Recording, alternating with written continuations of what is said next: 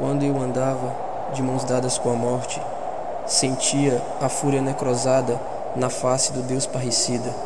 Sentia a frieza do exílio na decadência de Cronos, sapateando sobre os infortúnios da vida.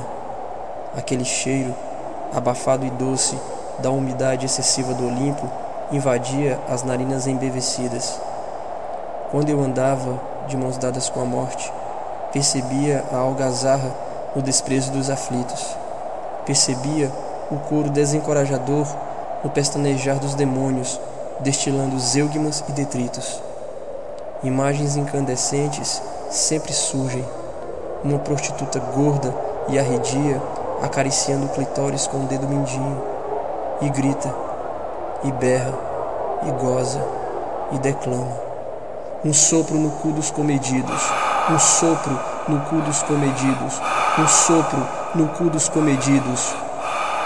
Quando eu andava de mãos dadas com a morte, arte e artista se confundiam numa simbiose libertina. Meu corpo explodia em sentidos, na busca incansável por precisos. Pensar a procura como quem morde a mão do mistério a priori estendida. Quando eu andava de mãos dadas com a morte, sentia um beijo catatônico na nuca da minha alma. Sentia a imobilidade do instante e a tensão do desequilíbrio da sorte.